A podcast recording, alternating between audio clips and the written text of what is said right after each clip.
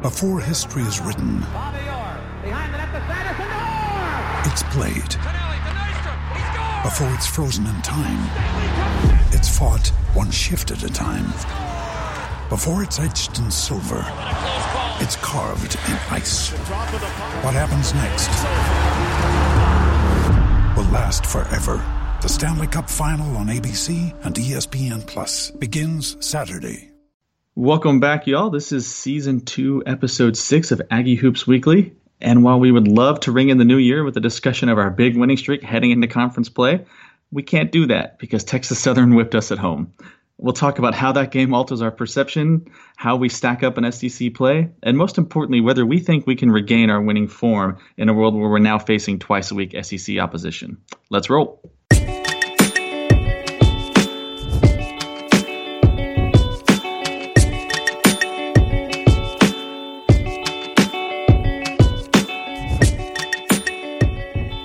Welcome back. Aggie Hoops Weekly is back from its holiday hiatus. I'm Blake, and as always, I'm joined by my buddy David. And this holiday break started out really well, and then things came crashing down there right at the end. So we've got a lot to talk about this week, David. We do, and happy holidays to, to you and yours. The, uh, the primary emotion that I'm feeling right now is I'm thankful. I'm thankful for family and friends, and I'm also thankful that we did not record prior to December twenty-ninth, because I, I I don't know what I would have said. Uh, my level of optimism, the the level of cohesiveness with the entire Aggie basketball fan base was feeling heading into that Texas Southern game, coming off of our five-game winning streak. People were feeling legitimately good about what we might become heading into S E C play. And I'm just glad I don't have the things that I would have said on tape, because it would have felt I would have felt really dumb, Blake. Really dumb. And hey. it Yeah. A pre-December twenty-ninth episode would have been ripe material for Cold Takes Exposed. So, oh, gosh. So, oh, yeah, man. This would have been quite a, quite a disaster if we had recorded before that date.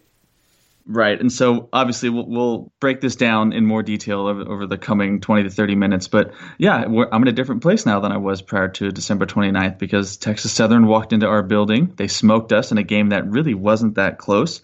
And now we're all left wondering the exact same question, which is, who are we? Are we the team that won five straight, and was the game against Texas Southern just a blip? Or are we the team that lost four straight, and was this five-game run against somewhat lesser opposition, was that the outlier, and is this substandard product who we actually are? I don't know. I don't think you know. Hopefully we can come to a consensus here by the time we log off, but that's the question that has me shook right now. It's, it's really a struggle. Yeah. So with that being said, I think let's jump back. Let's rewind the tape a little bit, and let's go back to the Oregon State game and pick up where we had last left off with the trip to the to Portland for the Dam City Classic. Of course. And and this is the game, like this is the game that actually truly did start the optimism, right? The five-game winning streak that we had, it wasn't just paycheck games. It wasn't just easy sub standard conference or team. It wasn't just teams from substandard conferences coming to Reed Arena to play paycheck games. We went on the road and we beat a Power Five school. I'm, I won't sit here and tell you that Oregon State is projected to finish near the top of the Pac twelve, nor will I tell you that the Pac twelve is a particularly good Power Five, or in the case of college basketball, a Power Six conference. But they're solid. They can play. And we were playing in Portland, Oregon, about one hundred miles from their campus. We played well against Oregon State. Uh, we kept they, they have the uh, the Thompson twins, and we kept uh, Steven in, in check. We He was really a non-factor. I think he had a couple of points late and otherwise didn't really account for much. But uh, the what I want to say about this game is that we didn't really – I don't mean to imply that we went out and took it. We didn't grab this game by the scruff of the neck coming down the stretch and pull it from Oregon State. But what we did was almost as important. We didn't make as many mistakes coming down the stretch. It was that sort of game where neither team was really playing particularly sharp, particularly well heading into the latter portion of the second half. And we made fewer mistakes. And for a team that was three and four up to that point, that had lost to every team they played with a pulse, just to come out of a hostile environment, to play somewhat stable basketball down the stretch and to get a win. I mean, I, the weight the weight that lifted off of my shoulders watching that game, I felt, okay, now, now we've got a chance to turn into something here uh, heading heading into the latter part of December. So that was that was a good win. And then I'll lump these next two together, Blake, Valparaiso and Marshall.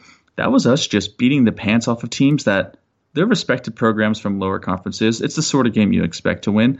But it's not the sort of game especially in the current climate of college basketball, it's not the sort of game where you expect to just run people off the floor immediately. And in the case of uh, Valparaiso, we smoked them from the word go. I know Marshall hung around for a little bit. Uh, we smoked Valparaiso from the word go. I think it was twenty to five in that game. Marshall, I think, took leads of like twenty-three twenty and even like thirty twenty-eight, something like that. We kind of put them away in the second half. But neither of these games were in doubt with fifteen minutes left in the second half. And it was in that context of, at that point, we'd had five straight wins, two home wins against solid opposition, two home wins against lesser opposition, and then that, that semi-road game uh, in Oregon. That's when we felt Uh, great, Blake. And that's when Texas Southern came calling and just blew us off the floor. And that's what's got me in a funk. And that's what we're going to have to discuss at length, because the part of this that was the most frustrating thing is that it wasn't really that close. The only lead we had in this game was four three, and we never led beyond that point. And it was the sort of thing where maybe we had started reading our press clippings. Maybe we felt uh, a little too safe coming into that game. But we always just had this air of, we'll turn it on when we need it. Like, it's Texas Southern, we'll be fine. And we don't have the talent to play like that this year or to carry that kind of mentality, because as the game pushed into the early portion of the second half, I think Texas Southern had a fifteen-point or a fourteen-point lead at the break. They came out and immediately pushed it up to eighteen or nineteen, and I just never really saw a switch flip. We never really – the sense of urgency never kicked in. We just carried that same air, that same we'll be fine mentality. Um, even as the lead dwindled to twelve or ten with a few minutes remaining, I still didn't see the, the type of aggressive trapping and pressing that I would have expected to see, particularly as we have discussed in earlier episodes, uh, that we, we tend to thrive in chaos. And that that's one of the agents we can use in our advantage if the regular offensive sets aren't working. We never really did any of that. Um, and before we knew it, they were shooting free throws to close out the game. And Texas Southern had an eighty-eight to seventy-three victory in our building. So that's the rundown. That's the holiday rundown.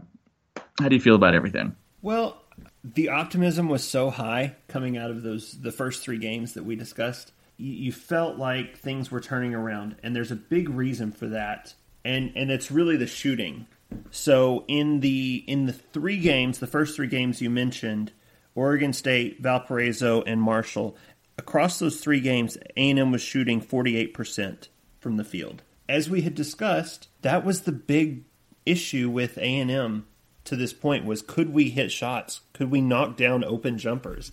And this even goes back to the the, the two games against Northwestern State and South Alabama. Those, those were also great shooting games for the Aggies. So you had a nice run where you felt like, okay, maybe this team has turned the corner. They figured out how to hit shots.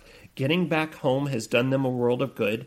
We knew that that stretch going to Washington and going to Vancouver was going to be a tough stretch. That was a long time to be away from home, out of your own gym. It was nice to get some home cooking, nice to get back and get in your routine and get into a gym where you felt comfortable. And then that Texas Southern game was such it was such an abomination. Like you said, I by the time you look up, Texas Southern is is shooting free throws to ice the game, and And and it looks like it's just about done. You know, credit to Texas Southern, they shot the lights out. And A and M, they did. They played well. We just didn't look like we had an answer for that. Uh, we didn't see a lot of pressure uh, on on the perimeter, getting a hand in people's face. It seemed like we were just content to let them shoot from the outside. And Texas Southern, let's let's let's talk a, for a minute about Texas Southern. Okay, so if we're going to try to find some optimism in this, this was Texas Southern's third win over a Power five, Power six school.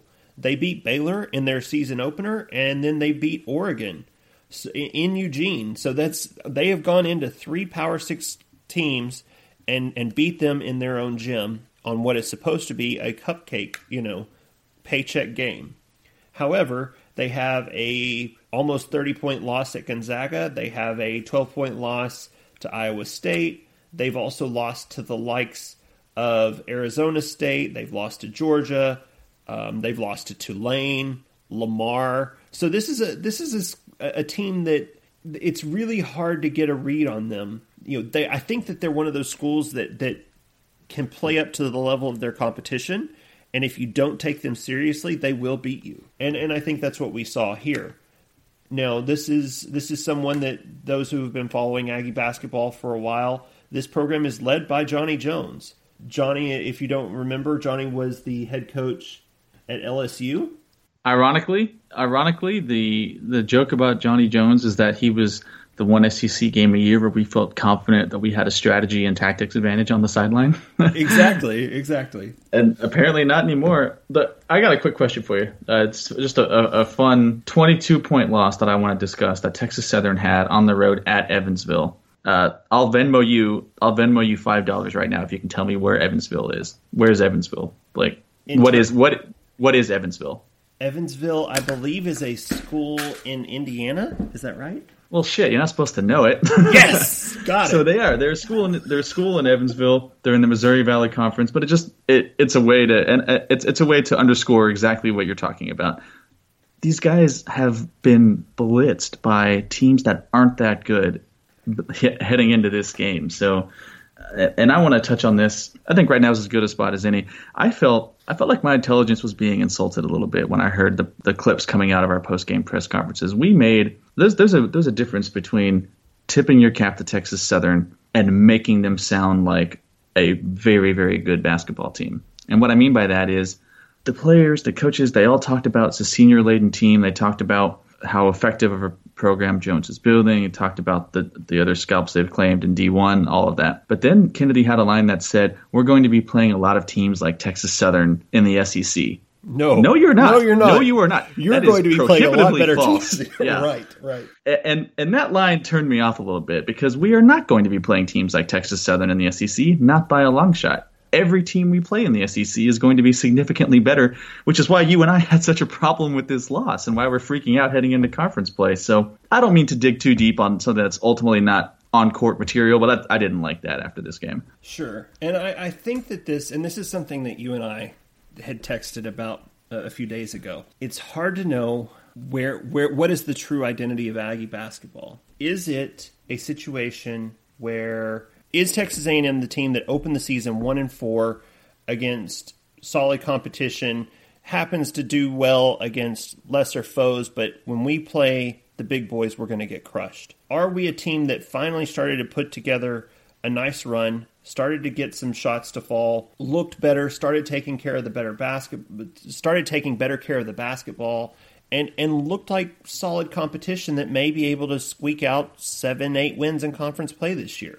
So let's let's break that down. I think there's there's a few different ways to to approach that answer. Go ahead. I, I, you had more, but no, no. I I think that I think that if we're the if we are the former. The thing that scares me about that, and this is the sky is falling perspective, that, that Texas Southern loss reeks of, I will I will put a bad taste in a lot of people's mouths, it reeks of the two thousand three two thousand four season, which if you don't, for those of you who don't know, was the infamous oh and sixteen slash oh and seventeen when you throw in the conference tournament campaign, which was what got Melvin Watkins fired.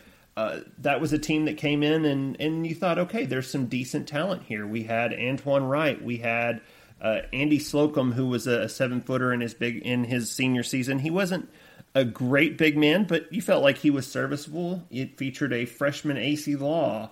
Uh, Bobby Leach was a junior. They, you know, there were some there were some guys on that team that were that that came in to to later be solid players for Texas A and M, and that team laid an absolute egg for an entire season, pretty much. Um, right. There were there were some games in that season where you just felt like, man, this is not a good look. This is not, you know, this doesn't bode well. And I think that that's a lot of what we what you what you could take. You could extrapolate those same findings from this year. Right. And I don't want to continue this discussion too much longer because discussion of basketball played fifteen years ago is probably not what the people tuned in for. But I will say this. Uh, KenPom goes back to oh two, so I've got the oh four schedule pulled up right now. In the non-conference play in oh four, we generally handled our business against the true drag. So that wasn't an oh and twenty-eight season. We did win. Uh, it looks like we were seven and four at the end of our non-conference stretch. We lost to just about everyone with a pulse. We also lost to A and M Corpus Christi, but we beat pretty much everybody above the KenPom two fifty world. So we won every paycheck game we played, some of which by a significant margin. So we had enough talent to do that back then. We have enough talent to, to do that now. That's a fair question. It's a fair question. That's all I'll say. The the advanced metrics back up your assertion that there are similarities between the two. I just pulled that up now and got an answer that was a little more hurtful than I would have expected. I was You were hoping to be reassured. You were hoping to be reassured and and and yet come away once again feeling that that is what what is really going to happen. So yeah, you're yeah. you're questioning what's what's going to happen in in the near future. So um, yeah, I, I think it's I think it's going to be interesting to see what this team does if if they can, can if they can right the ship.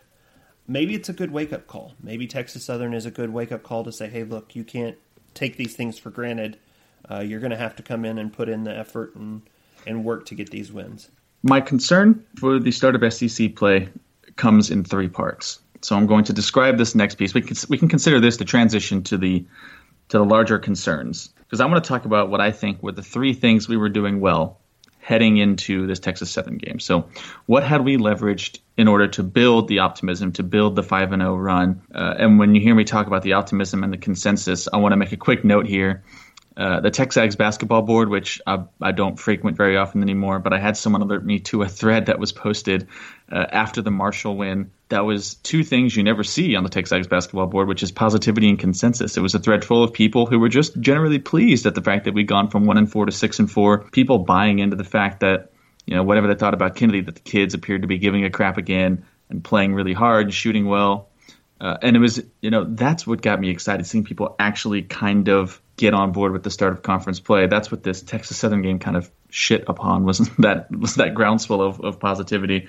But anyway, so here's the things, Blake, that I thought we were doing well in that five-game winning streak, and I want you to assess the likelihood of these things continuing in S E C play. So what I'm going to start with is our advantage down low. And I don't mean in terms of personnel or any particular player, but the numbers back this up. Our offensive rebounding rate, the, the offensive rebounding rate per KenPom is is measured as uh, it's the offensive rebounding percentage as a measure of the possible rebounds that are gathered by the offense. So our offensive rebounding rate is thirty-seven point four, good for seventeenth in the country. It really wow. is outstanding. Yeah, that it's very, very good. Uh, and what's more, we have. I'm trying to look for our offensive rebounding. So Mekwulu is eighth in the country individually. Wow. With sixteen point six, and Nebo is thirty-second in the country, fourteen point eight. So we've got guys playing very well down low. You tell me, how do you think our, our play down low will track uh, in the S E C? I think that's been the one bright spot. And let's step back uh, an episode or two. We talked about the, the departure of Isaiah Jaycee, and one of the things that really concerned us there was depth. What yeah. what happens when you're down to really two big men? Uh, we, we played John Walker down low, but he's really he's not a big man. He's he's more of a, a stretch player. So you know, you had Mekwulu, you have Nebo, and that's it. There's nobody else walking through that door to come help you down low. And so we talked about, are these guys going to get dominated on the boards? They've done a really nice job, as your statistics indicate there. And the other thing that we were concerned with was foul trouble. What happens when one or both guys get into foul trouble? Across these last several games, these both Mekwulu and Nebo have done a, a very nice job staying out of foul trouble. Mekwulu has, surprisingly, has been the one that's picked up a few more fouls. He had four fouls against Oregon State, but actually in that game ended up playing twenty-one minutes. So, you know, that's a pretty solid contribution. Nebo had the other nineteen, so that balances out for your, your forty-minute big man rotation. In the, the next few over the next few games, uh, the, the guys combined for, I think, a total of four fouls across both players. And yeah, then, I mean, and it then, really has been good. And then Mekwulu fouled out against Texas Southern. Now Texas Southern had a seven-footer, so who was who was putting you know creating some creating some matchup issues down low.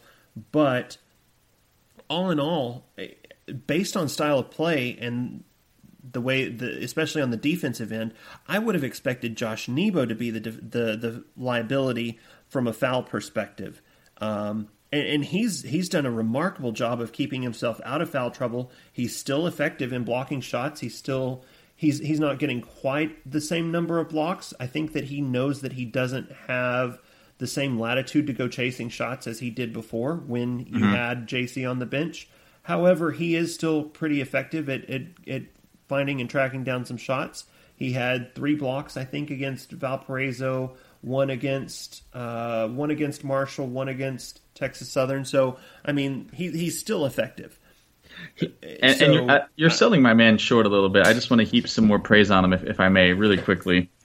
Uh, there's a stat that tracks your blocks as a function of how many defensive possessions you play. It's called block percentage. Right. So it's not just how many blocks do you have. It's a block. It's block. It's, all, it's effectively right. block per possession. Block shots per oppo- per opposition's two-point attempts. Right. He's second in the country in that metric. Absolutely. I mean, he's and, he's and, phenomenal in terms of a rim protector. He's been phenomenal. I don't mean to undersell him. The only reason I, I temper that a little bit is because he is only playing twenty minutes a game. That's right. that's the that's the downside of this is you don't have the bandwidth to play him thirty minutes a game so that, that you know so that you can increase those number of blocks, because by those metrics that you're that you're showing there, if you put him in you know, if you put him in another ten minutes a game, his block numbers are going to increase. This is not a, an anomaly at this point. So I think that this lack of depth has has hindered your your ability to play him in extended stretches so that he can have the same defensive impact. That's the only reason I kind of temper my optimism on Nebo. I am thoroughly impressed with his game. I love watching him play on the defensive end, and he's actually played pretty well offensively too. Both of those guys have shown really really nice stretches on the offensive end of the floor. So I think that you know that's really a, a solid reason to be optimistic about A and M's outlook for for conference play. Okay, good. So yeah, I was about to tie it. I was about to tie it together because I'm with you. They've been great. So, do you think we can expect plus play? It sounds like it sounds like you're you're on board with of the three, the first of the three positive signs we saw coming down the stretch in December. You think that can continue in S E C play?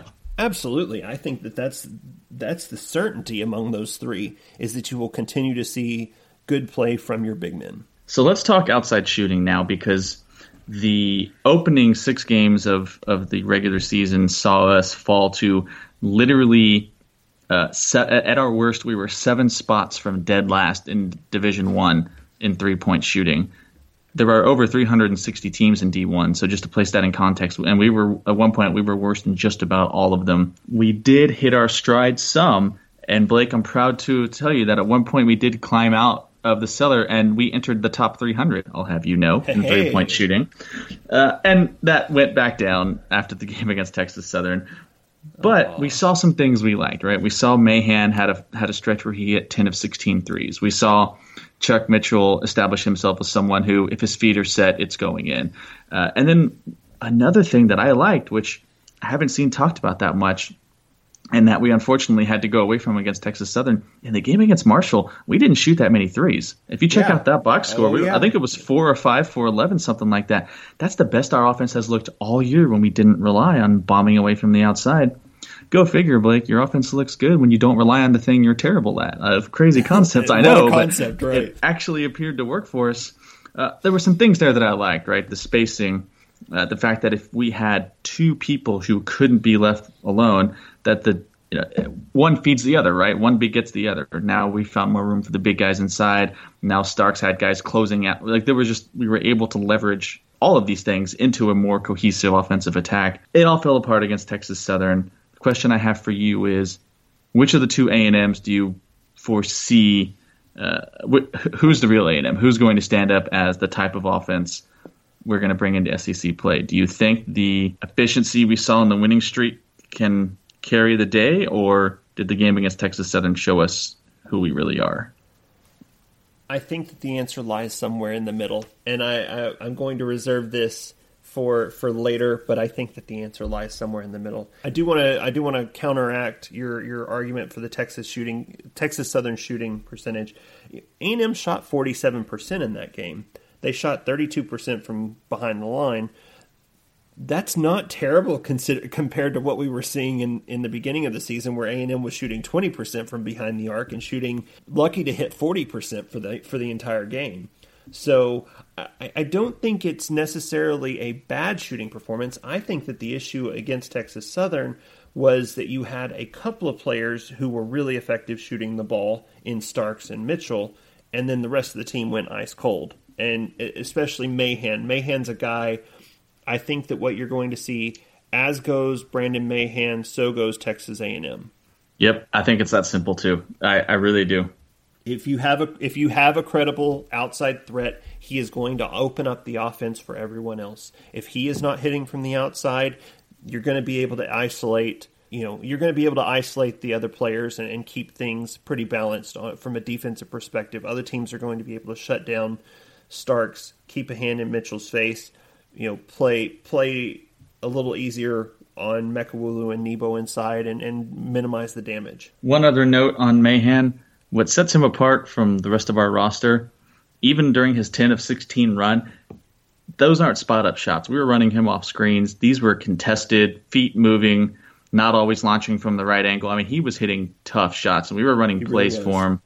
Uh, he's the only, he's literally the only guy we have on the roster who can do that, who can come around a screen with, with a defender hot on his tail and rise and fire, you know, knowing that if he's a split second late, it's getting swatted. He's the only guy we can run plays for like that. Perhaps that's a function of what went wrong against Texas Southern as well, is that we continued to do that. It stopped working. We had to go away from it. And uh, when you add that to the fact that they played the tight zone we discussed earlier, the whole thing kind of fell apart. So, yeah, it's not realistic of us to expect that from him every week, but I do agree with you that we need it from him every week. So my personal vote is that this is one we may not be able to rely upon on a game-to-game basis uh, in, in the conference world. I would tend to agree there. I would yeah. certainly agree. So we're one on one. We, let, let, let's go to the big number three, which is the rotation. Uh, not just the rotation, but the fact that we have only eight guys getting minutes.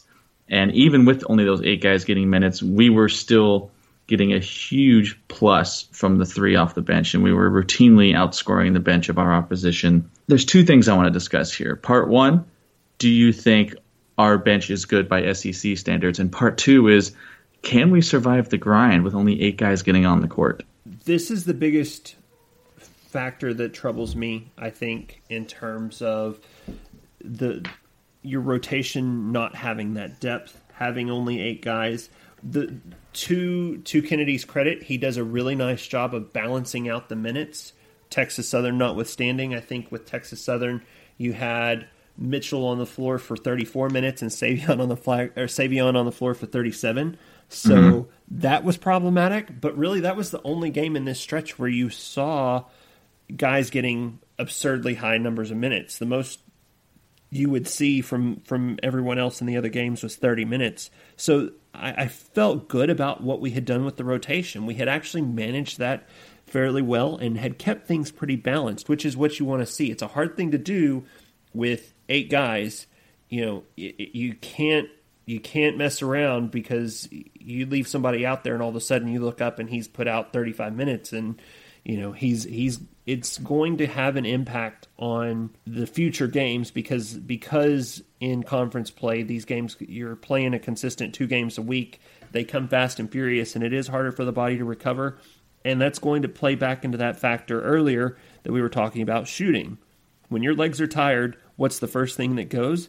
Your shooting percentage. So keeping guys fresh and playing that rotation and keeping everything's balanced, that's going to be critical to to the success of the team, especially when it comes to shooting. I'm with you. Uh, I'm a little hesitant to to make a hard call on whether I think it's something we can keep up with for the for the duration of the year. What I will say is this, is even in our optimistic view of the season, we talked about how this team meshed with some of the, the C B I team, the N I T team, teams that had the ability to win games and compete if all things held equal, if there's no suspensions, if there's no injuries. And even those teams still faltered down the stretch because of due to many of the things you just talked about. Um, and that was the optimistic side, right? That was me saying when I was pitching to you how we could go eight and ten or nine and nine in the S E C, it was it was through those goggles of if no one gets hurt, we've got, we've got uh, a roster that can win games at home. My concern is that the Texas Southern game and some of the other things we have discussed have dropped that ceiling down from, you know, eight or nine conference wins to five or six. And again, that's if everything goes right in terms of day-to-day roster management, uh, which in the Billy Kennedy world is is far from a certainty. So I'm going to have to go no on this. I don't think our eight-man rotation is going to stand the test of time. I don't think our bench is going to definitively outplay the second unit of some of our opposition like they have in, in some of the games in November and December. We need the big guys to play perfect, not get in foul trouble, and give us thirty to thirty-five minutes a game twice a week for nine weeks. So this seems pretty reasonable, doesn't it? That's, that's, that's yeah, that's, yeah. That yeah. sounds that sounds like we could we could easily pull that off, right? Everybody does that. Yeah, it's I don't know, man. I'm I would be surprised if, uh, and, and we, we can shift now towards some brief Arkansas thoughts, but really uh, I want to talk about the Arkansas game in the context of our opening nine games. Uh, I would be surprised if we escape the dreaded opening night of the S E C tournament. So for those unfamiliar, if you finish in the bottom four of the S E C, you play in the opening night. So then they can get the tournament down from fourteen to twelve and then play it kind of your traditional four-day tournament beyond that point. Uh, I think, Blake, I think we're playing on opening night. I don't see, oh, absolutely. yeah, I don't see a world where we finish tenth in the conference, let alone, you know, we we, we can talk about how, how close we are to the cellar, but I think I think we're playing on opening night. Oh yeah, I think we're playing on opening night. I think I think realistically, what you're looking at is the ceiling for this team right now is seven conference wins. Yeah, I think, and you know, what, and I, and I would take it. And I, so I I'd say if you offered it to me, I would take it. Oh yeah, absolutely. And I will say this. I think that the truth lies somewhere in the middle. A and M is not a good team, obviously. I don't think they're a terrible team. I think they are inconsistent. And they are horribly inconsistent. Man, or, are they? Or yeah. they're or they're actually really good at being inconsistent, actually. They they're really good at being inconsistent in that they can shoot the lights out some nights, and then some nights nothing works. The defensive energy can be there, it can be solid, it can be great, and then sometimes it doesn't show up. Mm-hmm. The ability to take care of the ball, sometimes it's there, sometimes it's not. So I, I think that what you're seeing, you're not going to see a team, to my earlier point about, you know, the the team from fifteen years ago, I don't think you're going to see this team go oh for in conference play. I don't think they have that in them. I do think that they are going to sneak up and they're going to win some games because they are going to get they are going to have good nights. They're going to be able to, to shoot the ball well sometimes, and they'll they'll do okay. However, I do think that they're going to struggle in quite a few of these games, and they're going to falter down the stretch. They'll be in a game, and they're going to be in, unable to close it out, just like we saw against Minnesota and against Washington. So I and and even U C Irvine in that case. So I think you're going to you're going to see an inconsistent team, and that's just what you should come to expect. And the most trouble or the the most difficult and most infuriating part is you won't know when the inconsistent team shows up and when mm-hmm. they don't. So, you know, when does the when does the good Aggie basketball show up to play? Is it at home against Arkansas? I don't know. Flip a coin and we'll find out. So that's a great segue, because the answer to that question of will it be A and M at home against Arkansas? The answer is it better be, because I want to talk about what that game presents in terms of the early parts of our S E C schedule. Uh, first things first, though, this is a gettable team by Arkansas standards. They're they're fine. They're a fine basketball team. They're nothing special. I see them at or maybe slightly below the middle of the conference relative to everybody else. Um, so many of the things that they're successful, or so many of the things that make them successful, uh, are driven by their environment. I love Bud Walton Arena. I love what it does for that team. They play crazy fast. They shoot. They press everywhere. Uh, or not that not that they shoot. Everyone shoots. They shoot. They shoot threes. Like the first good shot they get, they play at a crazy pace, and that stadium lifts them at home, and they can beat and often do beat just about everyone at home. It doesn't play the same way on the road. Uh, normally you can get Arkansas in your building, and especially this year that they haven't looked that great up to this point. They're they're nine and three. Uh, they lost to Georgia Tech and Texas and Western Kentucky. I would say their best win is a, a home win over Indiana. That was a good win, but aside from that, they appear to have lost to the teams that can play. I see a lot of KenPom one twenty-five and up in their in the list of, of scalps they've claimed this year. So this is this is a gettable game for us, and it needs to be gettable because we are definitive underdogs in four of the next five after this game against Arkansas. So I'm going to run you through our opening six S E C games real quick. So we've got home Arkansas, away Kentucky, away Alabama, home Auburn, home Missouri, away Florida. The only game Yikes. where we're remotely favored, aside from uh, we're barely favored against Arkansas, barely, and we are uh, perhaps even a little a little more so against Missouri at home. But those other four, we are nowhere close. Here's where it gets interesting, though. So let's let's presume it plays out the optimistic scenario, and we're two and four after our opening six. Then we have Kansas State, L S U, and Tennessee all at home, but all teams that are just definitively better than we are. So any path to success, any path to success comes with us beating just about everybody we can at home. So we've got we've got to start uh, on Saturday against Arkansas. Absolutely, it and it's not going to get e- any easier. Uh, as you mentioned, after those first six with, with L S U and Tennessee at home, yeah, good luck with that. And even K-State. So I do agree. Any any modicum of success for this team has to start with a win on Saturday at home against Arkansas. Um, I think you know when you're looking at that ceiling of seven wins, you have to get this one, and and even then, that that threshold of five six wins, you really need to pick up this win against Arkansas because this is this is this is going to be one of the easier games you're going to get.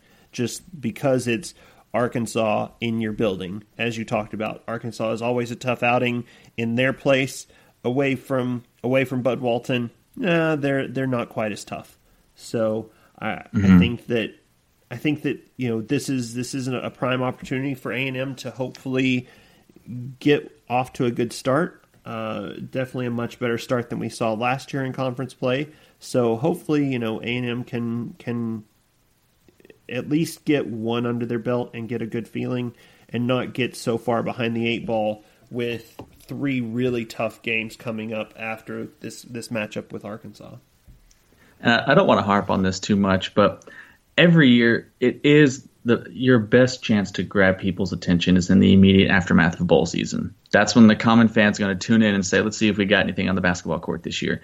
A loss to Arkansas puts us in dire straits of a oh and four, one and six, you know, it, the, the sort of start where people are just not even going to follow you beyond the middle of January. You're looking, so, yeah, you're yeah. looking at five to six. There's five to six thousand people a game. If you if you drop this one, it's it gets ugly real quick. Yeah, the they backloaded our friendly the, the friendly part of our schedule comes late, and so if we don't watch ourselves, uh, we we might just not even be playing for anything by the time we get there. So. Let's see. I know that's not the most optimistic way to send to ring in the new year, but uh, that tends to happen when a SWAC team comes in and smokes you by fifteen, right? It's oh, yeah. it can it can mess with your perception a bit. So we'll talk after what is hopefully a home win against Arkansas, and we'll tee up uh, what is probably our most difficult road trip of the year, back-to-back games at Kentucky and at Alabama. I'll talk to you soon. All right. Talk to you.